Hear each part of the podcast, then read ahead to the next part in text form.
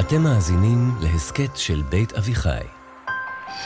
תפתח לרווחה את שערי המולדת לכל יהודי. שהניצחון איתנו. כן, כנראה מהפך. הדמוקרטיה הישראלית ניצחה. כמו לוויתן שאיבד את חוש הכיוון. בעד חיסול הטרור! אלימות היא כרסום יסוד הדמוקרטיה.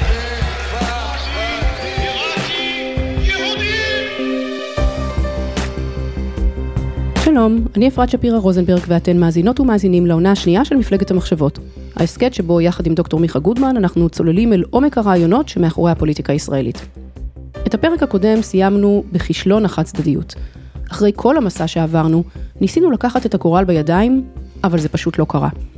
כן, התנתקנו מהשטח המדמם הזה, אבל כמעט מיד התממשו כל התחזיות השחורות ביותר.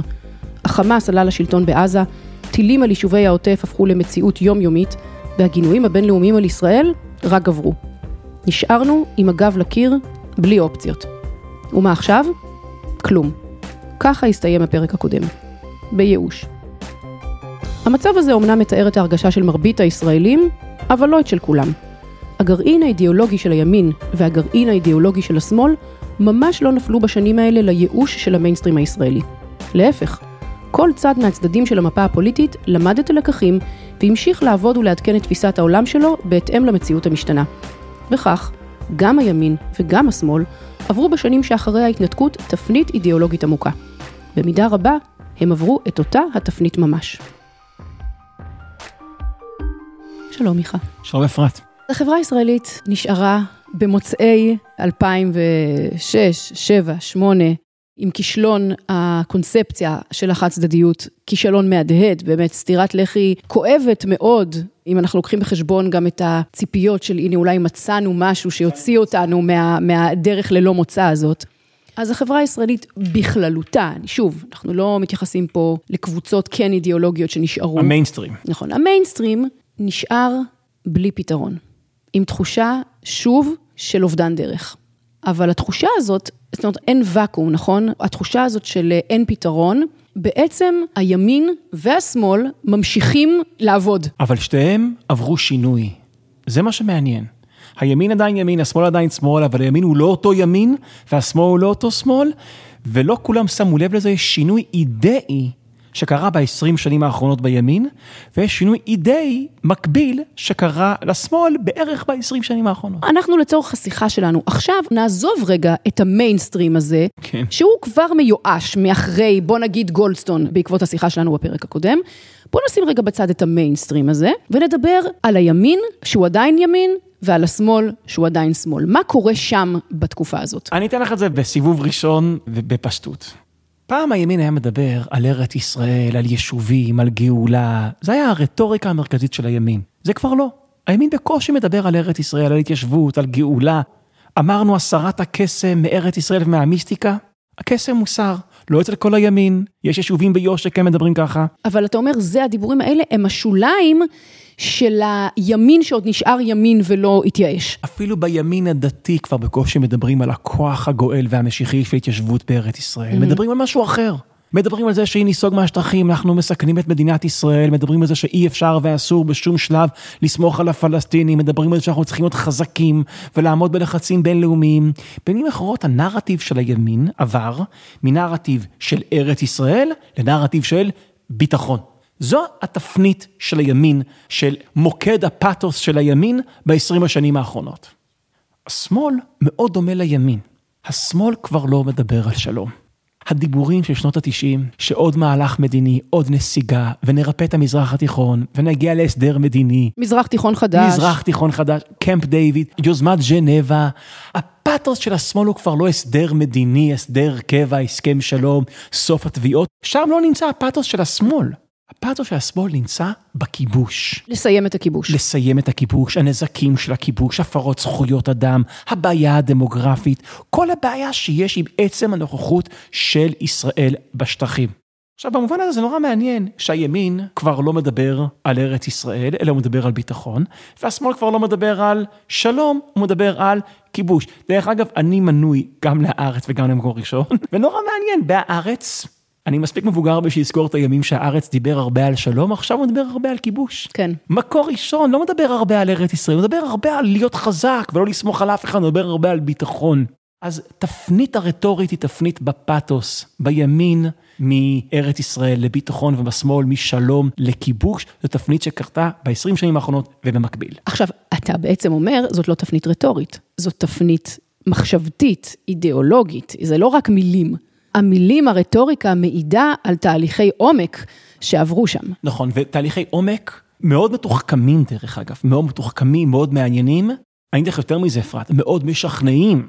הימין היום לדעתי יותר משכנע כשהוא מכר את ארץ ישראל, והשמאל היום יותר משכנע משהוא היה כשהוא מכר את השלום. אז בואו ננסה באמת לעשות זום אין על כל אחת מהתפניות האלה בצורה שוויונית. ננסה להשתכנע, לפתוח את הראש ובאמת להשתכנע מכל אחד מהנרטיבים האלה שהימין והשמאל, מהתפניות שהם עשו. עם מי נתחיל? עם הימין. עם הימין, אוקיי. כדי להבין את הארגומנט הביטחוני המעודכן ביותר של הימין, אנחנו צריכים קודם כל להיזכר בנתונים הבסיסיים בדמוגרפיה והגיאוגרפיה הישראלית. ואני יודע שהמאזינות ומאזינים מכירים את המפה של ישראל בתוך גבולות הקו הירוק, אבל אני רק רוצה להזכיר לכם איך זה נראה.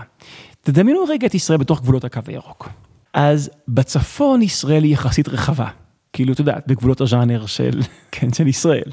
בדרום ישראל היא יחסית רחבה, אבל בגבולות הקו הירוק, בדיוק באמצע, ישראל היא מאוד מאוד צרה. קילומטרים ספורים ובודדים. כן. עכשיו בוא נוסיף עוד נתון אחד. איפה מרבית הישראלים חיים? במותניים הצרות. דווקא שם. בן גוריון רצה שנתפזר בנגב, דיברו על הגליל. כן. אבל אנחנו החלטנו שאנחנו רוצים להצטופף איפשהו בין גדרה לחדרה. לייצר את הריכוז היהודי הגדול ביותר, הצפוף ביותר בעולם. איפה? בדיוק בין מישור החוף לקו הירוק. ברצועה הצרה הזאת, זאת אומרת יוצא שדווקא איפה שישראל היא הכי צרה בגבולות הקו הירוק, שם יש את הריכוז היהודי הגדול ביותר בעולם. אוקיי, אלו הנתונים הבסיסיים, אי אפשר לחלוק עליהם. כן. עכשיו, זו הגיאוגרפיה. עכשיו בואו נדבר על ההיסטוריה, ונשאל איפה גיאוגרפיה פוגשת היסטוריה בשלוש תחנות. 73, 2005, והחשוב ביותר, 2011. נתחיל ב-73, נזכר בתקדים של 73. 73, ישראל הותקפה מצפון ומדרום, ולקח 48 שעות לגייס מילואים, להביא את החיילים לחזית, ולהדוף את הסורים מרמת הגולן בצפון, ובסוף לחצות את התעלה בדרום. לקח זמן עד שהתארגנו. בינתיים הם כבשו 10-15 קילומטר ממדינת ישראל, תלוי איפה. עכשיו יש לי שאלה. שאלה נורא נורא פשוטה, שהימין מאוד אוהב בצדק לשאול. מה קורה לי ומפתיעים אותנו, את ישראל, כמו שהפתיעו אותנו מתקפת פתע ב-6 באוקטובר 1973, אבל לא בגבולות שהיו לנו ב-73 עם רמת הגולן וסיני ומרחבים טריטוריאליים אדירים, אלא בגבולות שהיו לנו ב-67. אז בוא נגיד עד שישראל מגייסת מילואים ואוספת את עצמה כדי לבלום את המתקפה, הם כובשים 10-15 קילומטר, איפה הם נמצאים? אין מקום שהם לא נמצאים בו. הם כבר בים. וזה כמובן לקח הפרדיגמה של הימין שגבולות 67 הם גבולות שהם אינם ברי הגנה.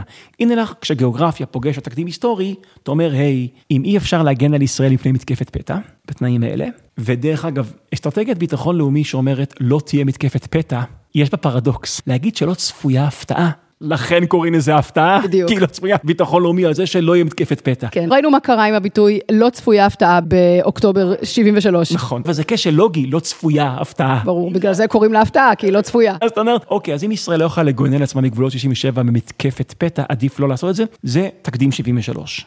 אבל את יודעת מה? זו הדוגמה לדעתי החלשה יותר. בוא נעבור רגע לדוגמה חזקה יותר, 2005. 2005, צה"ל יוצא מרצועת עזה, כעבור שנה וחצי חמאס עולה לשלטון בעזה, ויורים קסאמים, לפעמים נק"ל, לפעמים טילי נ"ט, על רכבים, על יישובים בעוטף כל עזה. עוטף עזה, כן. כל הישראלים שגרים 10-15 קילומטר מעוטף עזה, החיים שלהם מלאי אימה. מאז ועד עכשיו. חיים שם כ-50 אלף ישראלים. עכשיו, לא קשה לדמיין לעשות את הדמיון מודרך הבא. ישראל יוצאת מיהודה ושומרון. כעבור קצת זמן, כמו שהטליבן השתלט על אפגניסטן, כמו שחמאס השתלט על עזה, כוחות עוינים, פונדמנטליסטים, משתלטים על יהודה ושומרון, כנראה החמאס עצמם. ואז עוטף יהודה ושומרון נראה כמו עוטף עזה, רק יש הבדל אפרת. וזה כולל את תל אביב. בעוטף עזה חיים 50 אלף ישראלים, בעוטף יהודה ושומרון חיים 6 מיליון ישראלים. 70 אחוז מהכלכלה, מרכז התרבותי, הריכוז היהודי הגדול ביותר בעולם הוא עוטף יהודה יהודה ושומרון. זה סיכון שאי אפשר לקחת. כן, זה סיכון שאי אפשר לקחת. בוודאי אחרי שעשית פיילוט בעזה, וזה כשל, על 50 אלף איש, אתה תשחזר את זה ביהודה ושומרון על 6 מיליון איש? בסדר, אני מניחה שבגלל זה האופציה של נסיגה חד צדדית מיהודה ושומרון היא לא אופציה. אוקיי, אז תקום מדינה פלסטינאית, עצמאית, עם סידורי ביטחון והכל, מה שלוקח אותי לתאריך השלישי בסדרה הזאת. 73 או 2005, אמרנו, ועכשיו התאריך החשוב ביותר, 2011. מה קרה ב-2011? כאן בעיניי הטיעון המעודכן והמעניין והמרתק ביותר של הימין הביטחוני בישראל. 2011, אביב העמים הערבי, שהפך ל... חורף מאוד uh, קר. הסיפור של אביב העמים הערבי זה התפרקות מדינות הלאום הערביות. לוב התפרקה, מצרים, שתי מהפכות, תימן התרסקה, עיראק התפרקה, סוריה, כאוס, גיהנום, סוריה זה גיהנום, שאלוהים ישמור על הסורים. הנרי קיסינג'ר ב-2016. באקלים הנוכחי שמדינות לאום ערביות מתמוטטות, האם זה הזמן? זה העיתוי הנכון להקים מדינת לאום ערבית חדשה? בתוך ליבה של מדינת ישראל. ואז שואל קיסינג'ר, מה יקרה אם גם מדינת הלאום הזאת תתפרק? מה יקרה אם הסיכון יתממש? ובסבירות גבוהה הוא מתממש. אם זה יהיה כמו תימן, עיראק או סוריה או לוב, מה יקרה אז? אז שואל הנרי קיסינג'ר שאלה מאוד חזקה, הוא אומר, עיראק, סוריה ולוב זה מדינות עם מסורת פוליטית יחסית ארוכה, והן נראו יציבות. האם הכוחות הברוטליים, כוחות הכאוס, שמוטטו מדינות שהיו נראות יציבות, הם הצליחו למוטט אותם? האם פלסטין החדשה, השברירית, תחזיק מעמד מול כוחות שמוטטו מדינות לאום יציבות ועתיקות ממנה? ומה יקרה אם היא לא תחזיק מעמד? מה יקרה אם היא תתפרק, אם היא תהיה מדינה לא מתפקדת, לא ריבונית, מלאה בכאוס? אז כפי שאמר לי, קצין מודיעין ישראלי בכיר, שואל אותי, מיכה, מי אתה חושב ייכנס אל הכאוס ביהודה ושומרון כשתהיה שם מדינה לא ריבונית ולא מתפקדת וכאוטית, בסבירות גבוהה? מי ייכנס לשם? אגב, אני אשאל אותך, מי את חושבת ייכנס כן, לשם? זה לא יהיה האו"ם וכזה כן. כוחות ליברליים. אז אמרתי לו, אולי יהיה פרוקסים איראנים? אמר לי, כן. דאעש, אל-קאעידה. חיזבאללה, חמאס כמובן. ואז הוא אומר, פשוט תחשוב קוקטייל של כל הכוחות הברוטליים. הוא אמר לך כל התשובות נכונות. כן. קוקטייל של הכאוס המזרח תיכוני יימשך כמו מגנט אל הוואקום שביהודה ושומרון, בדיוק מעל רמת גן, גבעתיים ותל אביב. עכשיו, זה הטיעון הכי מעניין, הכי משודרג, הכי מעודכן של הימין. אני מבין אותו כך. העדכון נוסח 73, מתקפת פתע של מדינה פלסטינאית נגד ישראל, לעומת טיעון 2011. מדינה כאוטית, לא מתפקדת, שהכאוס המזרח תיכוני מתמקם בתוכה. תראי, זה מעניין. הטיעון המיושן, האנכרוניסטי של הימין, שמדינה פלסטינית חזקה, תתקיף את ישראל ותשמיט אותה. זה הטיעון של פעם. הטיעון של היום הוא יותר מעניין. הטיעון של היום הוא לא שמדינה פלסטינית חזקה מדי תאיים על ישראל, אלא מדינה פלסטינית חלשה מדי. חלשה מדי, לא ריבונית מספיק, לא מתפקדת מספיק, כאוטית, זה מה שיאיים על ישראל. ברור, היום ישראל האינטרס שלה זה לחזק את הרשות הפלסטינית. נכון. אנשים מדברים על מה יקרה אחרי עידן אבו מאזן. נכון. שהוא עוד היחיד שאיכשהו מחזיק את העסק הזה בציפורניים. זה טיעון מאוד משכנע. כשהגיאוגרפיה פוגשת היסטוריה, שלושת הטיעונים הביטחוניים של הימין, טיעון מ-73, אולי הוא קצת מיושן. מ-2005 הוא מאוד חשוב, אבל מ-2011 הוא מנצח. הוא בדיוק המענה למה שאמרת, לא בנסיגה חד צדדית, בהסכם שלום, עם מדינת לאום, עם סידורי ביטחון, מה שאהוד ברק אמר עם סידורי ביטחון, הבעיה היא לא שאי אפשר לסמוך על הסידורי ביטחון של מדינת הלאום, הבעיה היא שלא בטוח שמדינת הלאום תוכל לסמוך על סידורי הביטחון של עצמה. בכלל, המושג מדינת לאום הוא שברירי. המסקנה מכאן היא שאם ישראל יוצאת מהשטחים, היא מסכנת את הביטחון הלאומי שלה. וזה משכנע רבים, אגב, זה משכנע גם אותי, ולכאורה המסקנה מכאן היא שאסור לצאת מהשטחים. זה המעבר של הימין, הוא כבר לא מוכר אם ניישב את השטחים, יבוא המשיח. הוא אומר, אם נצא מהשטחים, תהיה קטסטרופה. תהיה קטסטרופה. והמעניין הוא שבאותו זמן שהתהליך הזה קורה בימין, קורה תהליך מאוד מאוד דומה ומקביל בשמאל. נכון. אז השמאל פעם דיבר על שלום ועל מזרח התיכון חדש, הוא כבר לא כל כך נאיבי. יש היום לשמאל עמדה הרבה יותר מתוחכמת, הרבה יותר מתכתבת עם המציאות, ומאוד משכנעת. ואני רוצה לנסות להציג לך את העמדה הזאת של השמאל. אם אנחנו מסתכלים על דעת הקהל הפלסטינית, ויש מי שעוקבים אחרי דעת הקהל הפלסטינית, נניח אני חושב על הסוקר החשוב חליל שקקי, שהוא סוג של קמיל פוקס של הפלסטינים. ואני יודע דרך אגב שהמינהל האזרחי ופיקוד מרכז, והם עוקבים אחרי העבודה של חליל שקקי. יש מתחת לפני השטח תפנית בדעת הקהל הפלסטינית, והיא פשוטה. בעבר, פלסטינים רצו מדינה פלסטינית עצמאית, נפרדת מישראל, שלא נשלטת על ידי ישראל, כמובן. היום יש יותר ויותר פלסטינים, והם רובם צעירים דרך אגב, באחוזים שהולכים וגדלים, שהם לא רוצים מדינה פלסטינית שנפרדת מישראל, הם לא רוצים להיפרד מישראל, הם רוצים משהו אחר. הם רוצים להיות אזרחי ישראל, להתמזג בישראל, one man, one vote, להצביע לכנסת. המאבק הלאומי הפלסטיני הרשמי, זה אנחנו רוצים מדינה משוחררת מישראל. אבל הסנטימנט שצובר תאוצה, ששקקי מנבא שבעתיד זה יהיה, בגלל שהם רובם צעירים, אז שהם יתבגרו, שזה יהיה רוב מניינה ובניינה של האוכלוסייה הפלסטינית, הם ישנו את אופי המאבק הלאומי שלהם, מהמאבק להשתחרר מישראל למאבק חדש, להתמזג בישראל. שזה סוג של מאבק מעודכן להשמדתה של מדינת ישראל, לא עם מכונות ירייה ועם פצצות, אלא בנשק של אזרחות. היא פשוט תפסיק להיות מדינת הלאום של העם היהודי. כן. יש משהו מאוד מעניין. בדרך כלל ימין בעולם פועל כדי למנוע כניסה של אוכלוסייה זרה ועוינת לתוך המדינה. ישראל היא המדינה היחידה בעולם שבה הימין לא מנסה למנוע התמזגות של אוכלוסייה עוינת לתוכה, אלא הוא דווקא מייצר מציאות שבולעת אוכלוסייה עוינת גדולת מימדים אל תוכה. הימין בישראל פועל בניגוד לאינסטינקט של הימין בעולם, הוא לא מגן על הרוב הלאומי, הוא נוקט במדיניות שמסכנת את הרוב הלאומי. ואיך זה נראה? בואו ננסה לדמיין תרחיש מאוד מאוד סביר. מה קורה כשהרשות הפלסטינית מתמוטטת? ואפרת, אני לא יודע מתי יאזינו לפודקאסט הזה, אבל יכול להיות שיש חלק מהמאזינים, מאזינים אחרי שהיא התמוטטה. כי זה תרחיש סביר. שהיא שברירית, ואבו מאזן הולך, ויש קרבות ירושה, והיא מתמוטטת. בואו נחבר את שני התרחישים האלה ביחד. הרשות מתפרקת, ודעת הקהל הפלסטינית מתהפכת. ישראל מוצאת את עצמה, שולטת ישירות על אוכלוסייה גדולה, לפחות שתיים וחצי מיליון פלסטינים, כשרובם רוצים פשוט להתמזג, ישראל שולטת עליהם, והיא רוצה להיות חלק מישראל. יודעת מה קורה אז, אפרת? או שהיא מפסיקה להיות דמוקרטית, או שהיא מפסיקה להיות יהודית. אם אנחנו מפעילים שלטון על אוכלוסייה גדולה, אנחנו ישראל כבר היא לא דמוקרטית, או שהיא כבר לא, בגלל ששתיים וחצי מיליון פלסטינים, יחד עם ערביי ישראל, הם לא 50 אחוז, אבל הם כבר כמעט 50 אחוז, יודעת, זה לא משנה. מדינת ישראל מפסיקה להיות מדינת הלאום של העם היהודי כשזה כבר 60-40. היא נהיית דה פקטו מדינת שתי הלאומים שבתוכה, היא מדינה דו-לאומית. לפעמים שאלתי, מה יותר מפחיד? שישראל יוצאת מהשטחים ומסכנת את תל אביב וקסאמים, או שישראל נשארת בשטחים ואנחנו מאבדים את הרוב הלאומי שלנו והופכים דה פקטו למדינה דו-לאומית? מה יותר מפחיד? אני חושבת שצריך לחדד יותר את הדבר הזה שאומר, או שמדינת ישראל מפסיקה להיות דמוקרטית, או שהיא מפסיקה להיות יהודית. נכון. זאת אומרת, ברגע שאתה אומר, הרשות קורסת והצעירים משנים את דעתם, או את האסטרטגיה של המאבק שלהם, אומרים, אנחנו רוצים להתמזג, עכשיו מדינת ישראל צריכה לקבל החלטה אסטרטגית, חשובה ביותר, אולי החשובה ביותר שהייתה צריכה לקבל בשנים האחרונות. מה היא עושה? האם היא מעניקה זכויות אזרח לאוכלוסייה הפלסטינית, ואז מפסיקה בעצם להיות דה פקטו מדינה יהודית?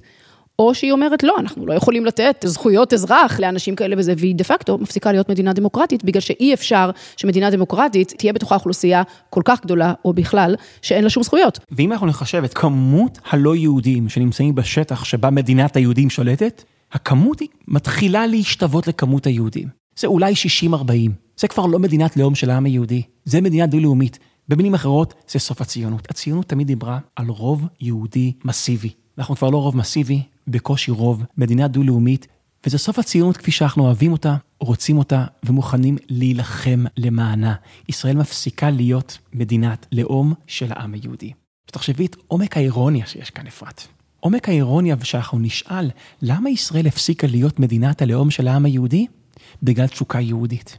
בגלל שרצינו לשבת בכל סנטימטר של ארץ ישראל, בגלל הערגה ההיסטורית, המקראית היהודית, לאדמה היהודית, הפסקנו להיות מדינת הלאום של העם היהודי. עכשיו, אותי זה משכנע לגמרי. אנחנו אגב נעשה פרקים ספציפית על הטיעון הדמוגרפי, mm-hmm. כן, ונדבר בעד ונגד וזה, אבל עזבי אותי. זה התפנית שקרה לשמאל.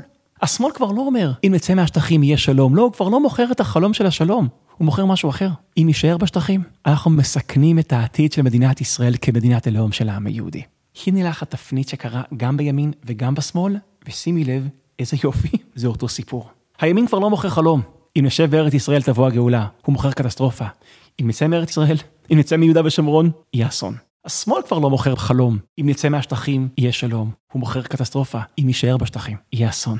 אז הימין והשמאל הם תמונת ראי אחד של השני, זו אולי המסקנה החשובה של הפרק הזה. הימין והשמאל, שתיהם עברו תהליך אידאי מקביל, דומה. הם תמונת ראי אחד של השני. שתיהם עברו מחלומות לחרדות, מאוטופיות לאפוקליפסות. פה אנחנו מתחברים לפרקים הראשונים שהתחלנו איתם את העונה הזאת.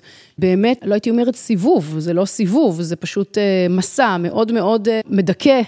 באמת, מאוטופיות מאוד מאוד גדולות, מחלומות שבאים להגשים את מאוויי הדורות וחלומות ציוניים מאוד מאוד גדולים, לבאמת חרדות. זה מדהים, הימין פעם אמר, מאוטופיות אם ניישב את לדיסטופיות. ארץ ישראל, אנחנו נגשים את החלום ההיסטורי הגדול. הימין פעם מכר לנו שאם ניישב את ארץ ישראל, אנחנו מגשים את כל החלומות שאי פעם היו לנו בעבר.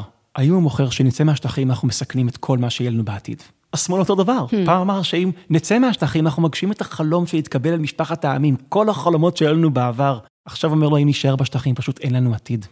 אנחנו כבר לא עוסקים בלהגשים חלומות של העבר, אנחנו עסוקים בלהגן על כך שבכלל יהיה לנו עתיד, וכל צד טוען, לא שאם מממשים את הרעיון שלו, תהיה אוטופיה, אלא אם מממשים את הרעיון של היריב, תהיה אפוקליפסה. אתה זוכר שדיברנו באחד הפרקים הקודמים על מלחמת ששת הימים שהחייתה מחדש את החלומות הגדולים של שני הצדדים, של הימין ושל השמאל. ודיברנו על זה שהחלומות האלה הם סוג של משחק סכום אפס. זאת אומרת, הם לא יכולים לחיות בשלום אחד עם השני. אי אפשר להגשים את שניהם בו זמנית. או שאנחנו נשארים בשטחים ומממשים את החזרת נשמת האומה לגוף האומה וכולי, או שאנחנו יוצאים מהשטחים ומחזירים את השטחים ועושים שלום ומתקרבים למשפחת העמים וזה, כל חלום הוא בא על חשבון השני. כשאנחנו עוברים מחלומות לחרדות, זה לא המקרה. אצל חרדות, איך אומרים? יש מקום לכולם. נכון. כלבים יכולים שיהיו להם גם פרעושים וגם פשפשים, לא חייבים לבחור. אז בעולם הא- האוטופיות חייבים לבחור, או זה או זה. בעולם החרדות אפשר לפחד גם מזה וגם מזה. זה מדהים מה שאת אומרת. התפנית של הימין, שקרתה במקביל לתפנית של השמאל, מחלומות לחרדות, משנה לגמרי את המרחב שנקרא לו המרכז. עכשיו אני רוצה רגע להגיד משהו, כשאני אומר מרכז עכשיו, אני לא מדבר ספציפית על ישראלים שמצביעים למפלגות מרכז. נכון. אנחנו מדברים על מרבית הישראלים, שלעניות דעתי יש להם את הסנטימנט הבא. כמו שאתה אומר, כשהימין מכר חלום והשמאל מכר חלום, תבחר את החלום שלך. וכשהימין מוכר חרדה והשמאל מוכר חרדה, אתה כבר לא צריך לבחור. אני רק לוקחת את איך שאתה תיארת עכשיו, את שתי הקטסטרופות שיכולות לקרות, אני השתכנעתי משתיהן. בדיוק. חרדות פסיכולוגית עוברות ככה, נניח יש לי פחד גבהים, ויש לי פחד עם מקומות סגורים. אגב, זה די נכון. זה מקרה אמיתי. כן, זה לא שאם יש לי פחד גבהים, אז לא יהיה לי פחד עם מקומות סגורים. להפך, למה לא? אי אפשר לצבור חלומות, אבל אפשר לצבור חרדות, וזה בדיוק מה שקרה למרבית הישראלים. הם השתכנעו מהקטסטרופה של הימין. אם תהיה נסיגה מהשטחים, אנחנו מסכנים את הביטחון הלאומי שלנו. הם השתכנעו מהאפוקליפסיה של השמאל. אם נישאר בשטחים, אנחנו מסכנים את הרוב הלאומי שלנו. אז כשהפנמנו את החרדה של הנסיגה של הימין, ואת החרדה של ההישארות בשטחים של השמאל, הפנמנו את שתי החרדות, כך נוצר המרחב החזק והגדול של המיינסטרים הישראלי, שזה מרכז שהוא אחר מהמרכז באירופה ובאמריקה. בדרך כלל מרכז הוא בין הימין לבין השמאל.